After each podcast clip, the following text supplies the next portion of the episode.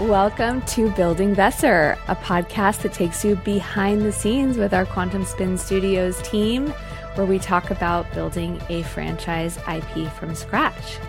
I'm Victory Palmisano. I'm Anne Houck. I'm Mike McHargue. Good morning, everybody. How are you doing?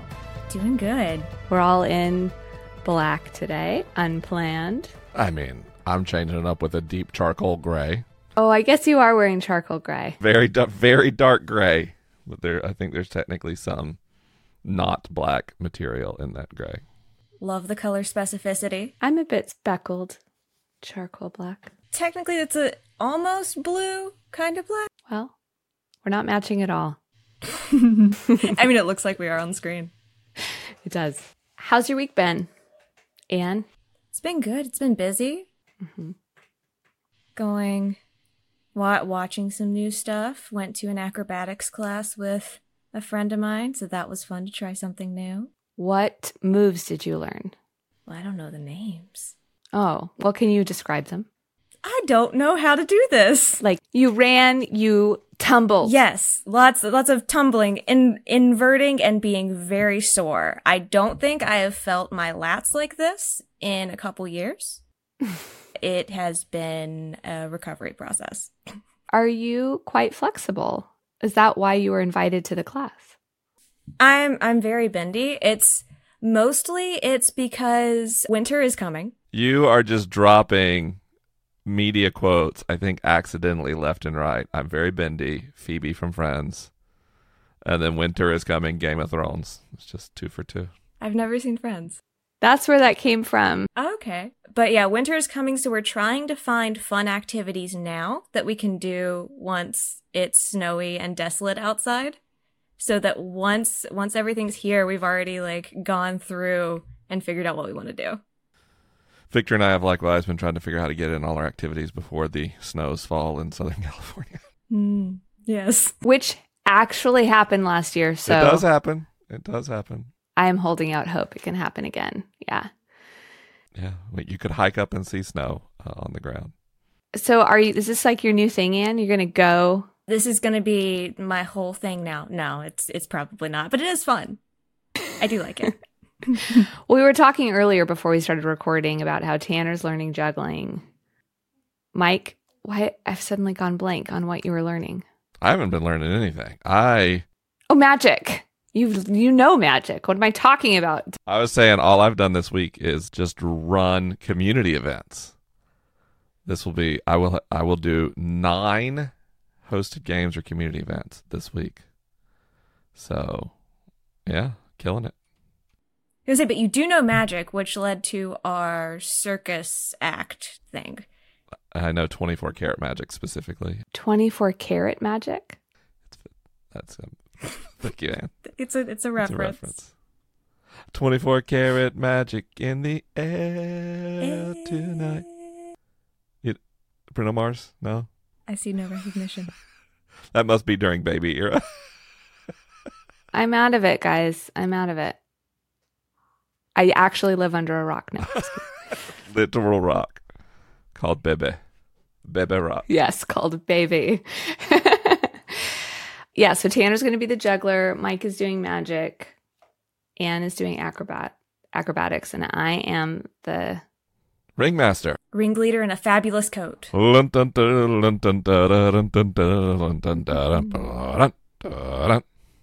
wonder, if- did we just, is that copyright violation humming music? I don't know. Somebody, Can't somebody be. tell legal. Okay, then it gets into how accurately did you hum it? Ah, well, then we're good. we're good. If that's the case, we are a okay. I am not what one would call a an accurate hummer. watching anything interesting this week? Listening? Reading? Yeah, usually. I did get a Steam Deck off of Facebook Marketplace, Nice.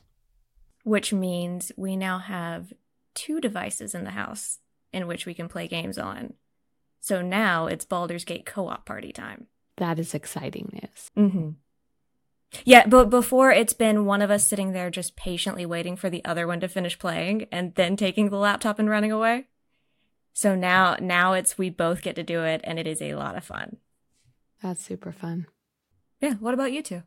Mike mentioned something that I don't think made it into the last couple of episodes. I can't remember his last one or the one before about how he loves courtroom stories. It's true. Oh, it was in there, I think.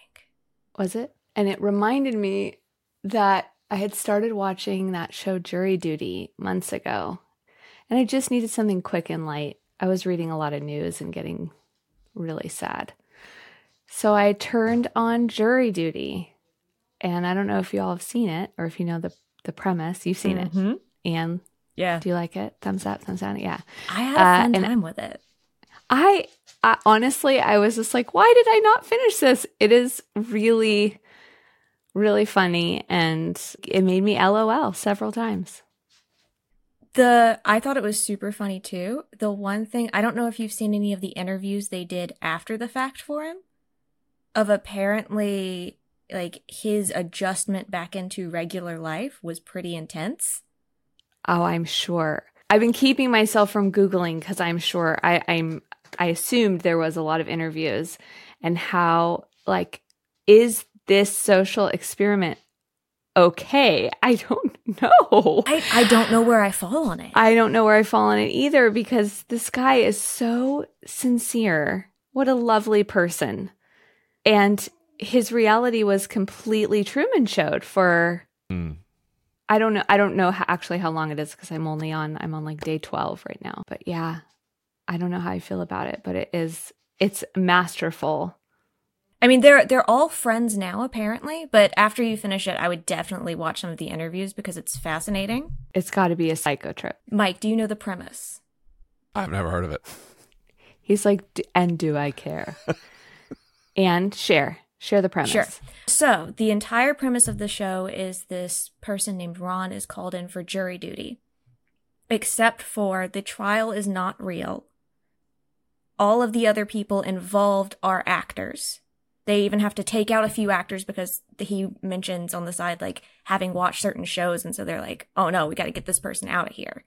Heath goes the entire time thinking this is a real trial and he is on jury duty sequestered with people, including James Marsden, the actor, who is like, I'm James Marsden, the actor.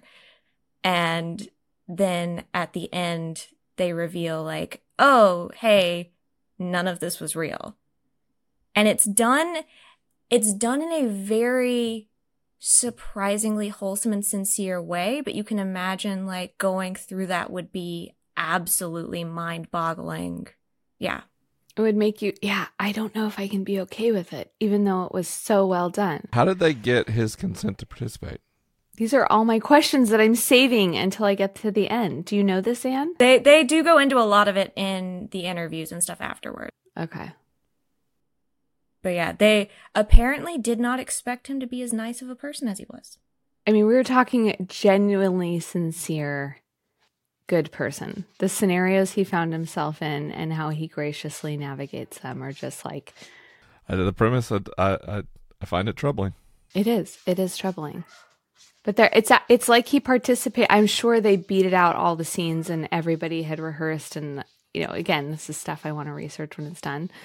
But it's like carrying on live improv theater for days and days and days and days, which is very fascinating. Anyway, And it happened it happened near you too. Yeah, it did. Huntington Beach Courthouse or something like that. Anywho, we'll discuss more once I finish it. It do- uh, the premises sound the premises the premise sounds troubling to me. So I would need to know. I would need to figure out how it's produced before I could think about watching it. Yeah. Yeah. Like you know, like hidden camera shows, they do something to a person, and then they ask for the consent post filming, and like They I believe the premise they sold him on was they were filming a documentary. Yeah, he knew he was being filmed the whole time, I see. but he did not know that it was all contrived. Yeah, he didn't know that other people in there were plants. Yes, so he agreed to cameras everywhere. Anyway, Hmm. what are you watching? People play Exile and Garden of Suktu. that has been all my uh, watching this week, and it has been really fun. Before we launched the community, every game that we played was either the people building the game or people who are collaborating with us on projects or, you know, other ways looking to be involved. And I've been running games in the community for gamers, like people who play video games or play TTRPGs, and it has been wild how different it is in really fun ways. And then I think maybe my favorite game at all we play of all we played a game of Garden of Sukhtu for three people. Was it three? It was three people who've never played a TTRPG before, and it was so lovely watching them through this kind of card-based mechanic, like go from kind of like trepidation to I don't know neutrality to leaning in, like w- watching them move along that over the course of the game. And they came up with some of the most creative character voicings. And I don't mean voices, but I mean ways of, of evocatively describing a character's action. And and the solutions they found to problems were just really refreshing. So this mix of like really experienced gamers and then people who haven't played TTRPGs in our community has has been two fascinating lenses to view the world with. And although, you know, it won't be forever that I run nearly 100% of the games in the community, it is kind of fun right now while I am because I'm I'm learning so much about how people will relate to the world of Vesser by watching them actually do it. So, huge thanks and shout out to everyone in our official community so far who has signed up for a game or uh, rolled a character or participated in our community events. Last night, we at happy hour we played Among Us. I haven't played Among Us in a long time, and it was a blast. So that's what I've been reading, watching, playing. The World of Vesser official community. Your own game. Well, and other games. We play other stuff in there too, but we even got into a little bit of Destiny too last night in the in the community. I don't know how that happened. No, definitely no tell of the people in there and their interest of why that would have come about. Last week, Anne invited listeners to ask questions about the look and the feel, the visual aesthetic of the world that Anne oversees so masterfully. And we got a lot of questions. So I feel like we should dive in and get started. These are all questions for you, Anne. Of course, Mike, you are welcome to weigh in. I've seen the questions. I know the answer to none of these questions. Yeah, these are Anne specific. I'm in the audience today. Cool. Are you ready, Anne? I am as ready as I'll ever be. Okay. So Eric asks, what does the architecture of Hesh and Exile look like? Materials, structures, etc. Okay, so I think to dive into Exile first, because as we kind of went through last week, the Age of Ascension happened and fell during the Age of Consequence. Exile is one of the places that fell into ruin. And so partially you have this area that is very like ruinous, starting to be reclaimed by the environment around it. But then on top of that, you have new construction.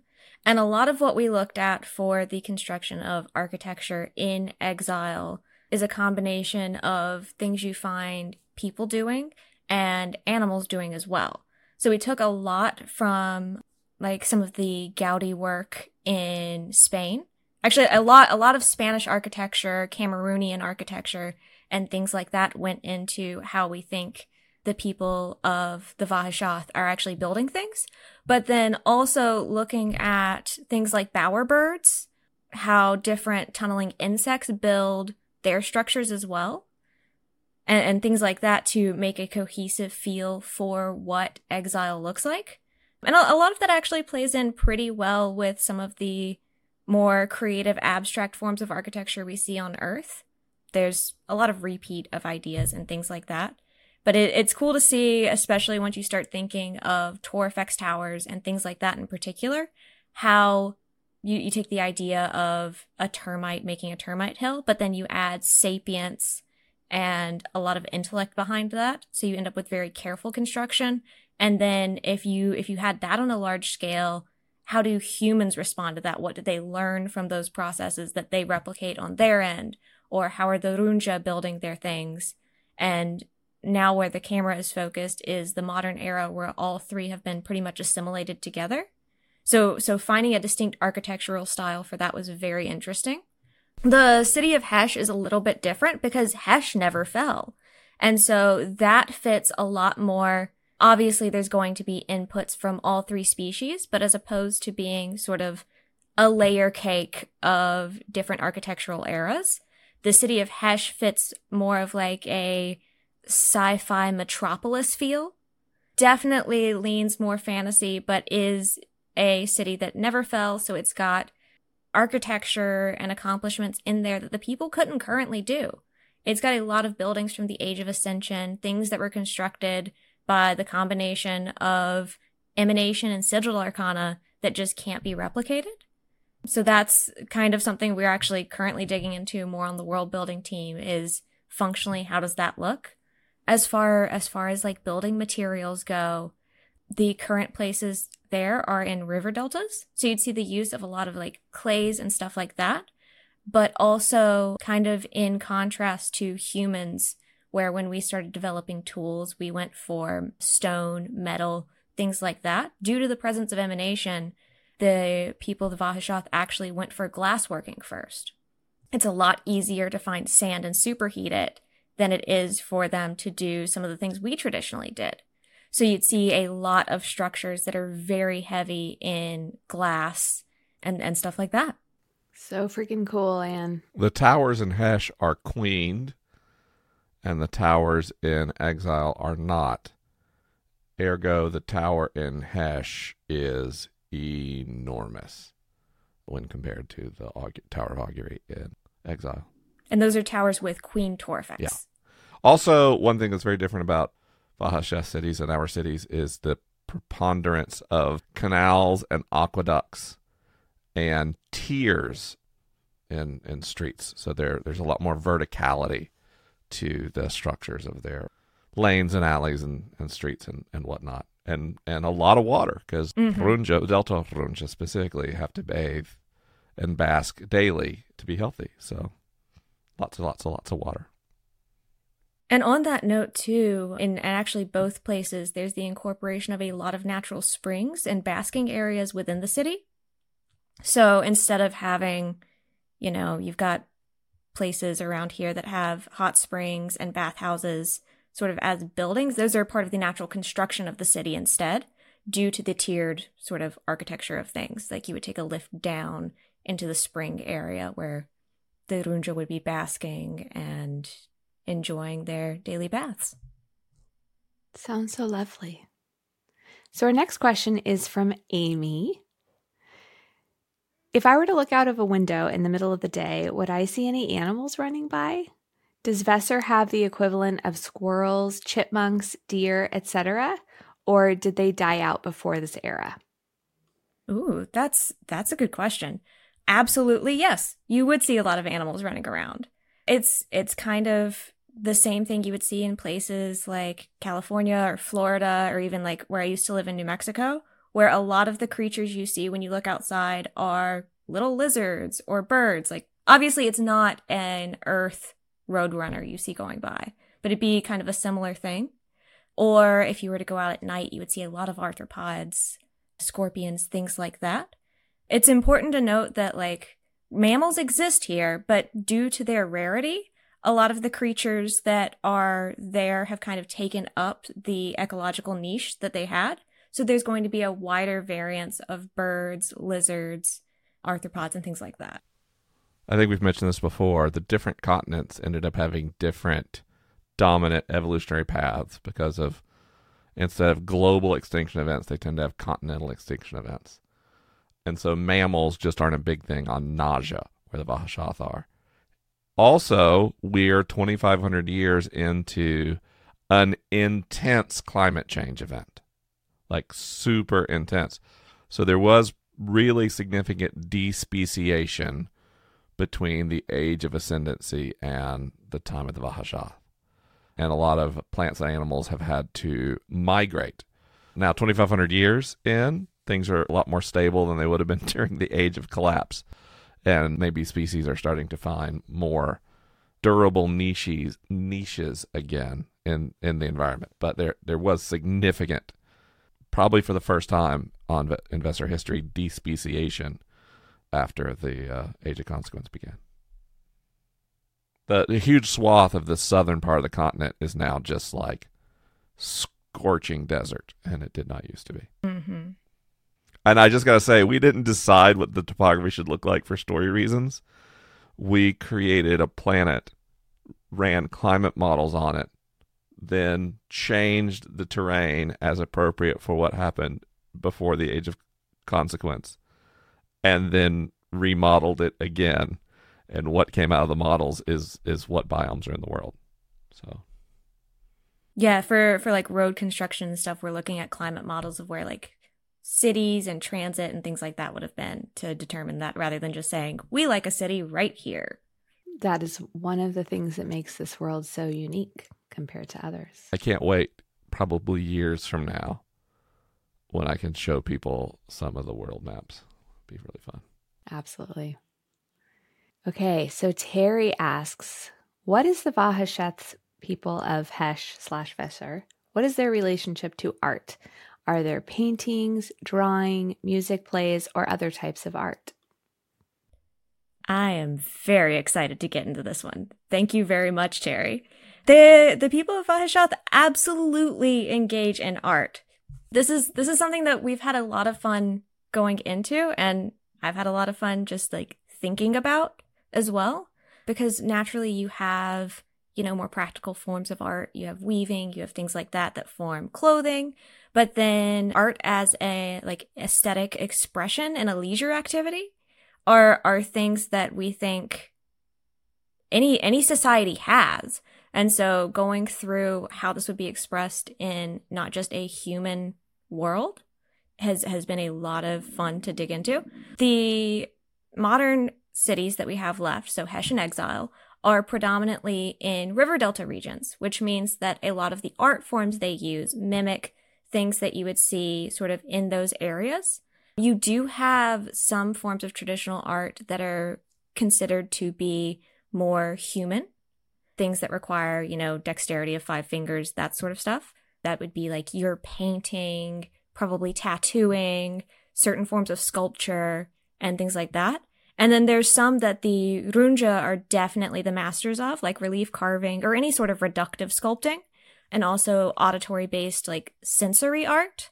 One thing to add here too is that the the Vahashath is a very colorful culture as a whole. Like they engage in a lot of dyeing and pigmentation.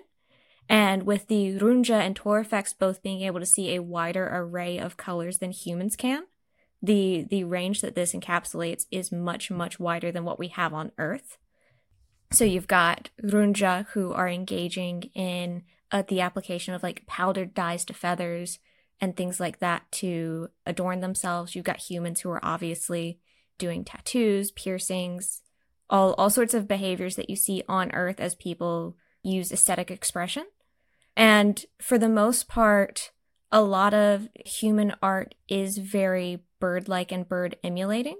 So you'd see that in a lot of their jewelry and things like that, imitating like the crest of a runja and uh, you'd even see the Hamathi, the social Torfex, engaging in some carapace painting. They obviously wouldn't go for piercing or tattoos or anything like that, but they, they would do carapace painting and things like that to blend in to the Vahashath society. If we sort of take a tangent over to like the field of music, that's something that I know Alex and I have had a lot of fun thinking about because, as mentioned before, the Vahashath use glass predominantly, so a lot of their instruments are made of glass as opposed to wood or metal or even bone. You would have a lot of glass based instruments that would affect the sound of things. And a, a lot of like mimicking of bird sounds and sort of the percussive elements of like Torrefx movements in their music. We've also kind of talked about how in Exile in particular, you would have some of this in Hesh due to the use of Sigil Arcana, but in Exile in particular, emanation is used to enhance musical and artistic performances. So where you'd have, you know, like a heavy bass at a concert or something like that, that would be boosted by an emergent person in the back creating a controlled seismic interaction for people or light shows, olfactory displays, things like that that create a very immersive experience. And like in in small venues you can imagine manufactured illusions and daydreams courtesy of your resident helms. Like there's a lot they can do for artistic expression that we can't engage in on earth. And and so we've been kind of digging into and exploring like how would that be applied and where would things sort of move from there. That is too fun. Yeah, it, it, it's a lot of fun to go into because I mean, artistic expression is something that just comes out of sapience and is a very important thing, and especially for a society that's experiencing so much turmoil, like upholding those bits of, for lack of a better term, humanity, even though it's not just humans, is so, so important. Mm-hmm. And I mean, one thing is with the Runja's focus on the progression of time and the preservation of time, a lot of that does also display itself into artistic endeavors. Well, I actually think this is a perfect segue to ask one more question, which I think we have time Ooh. for. Amy asked a question earlier, so this is a sort of follow up to that. How do people of Vesser view said animals from Amy's question? Is it like us with other primates for Runja to birds? Ooh, I mean the the way the inhabitants of the of the world view animals would be very similar to the vast array of responses you see people have. The Runja, by merit of kind of being further divorced from birds per se, I know that's the word we use to describe them a lot, but it's just because it's the easiest analog, wouldn't really get that same level of kinship that we get with primates or any sort of cute, fuzzy little mammal that we kind of take in and we're like, oh, yeah, like we personify this. We kind of humanize them a little bit. They wouldn't really do that. However, the presence of pets and, you know, emotional companion animals is 100% something they would do. It's just much more likely to be a bird or a lizard. That's that's the more common thing you would see. They just wouldn't have that same level of like, oh, that's a little person that some sometimes we sort of start to see in our society a little bit. Uh, you also see a lot of livestock species. The Torrefx in particular keep bees, arthropods, a lot of those as livestock. And and there would be examples of that outside of the Torrefx as well. You would see fish hatcheries, probably honestly pet fish too. They're kind of analog to uh, working horses and uh, our giant beetles, for example, the Vahashath. Yeah. Just enormous beetles. Yeah, you'd see working beetles, working lizards, larger birds, things like that. Essentially, as as we kind of mentioned before, just the ecological niche that mammals fill, just just kind of replace that with the other things out there.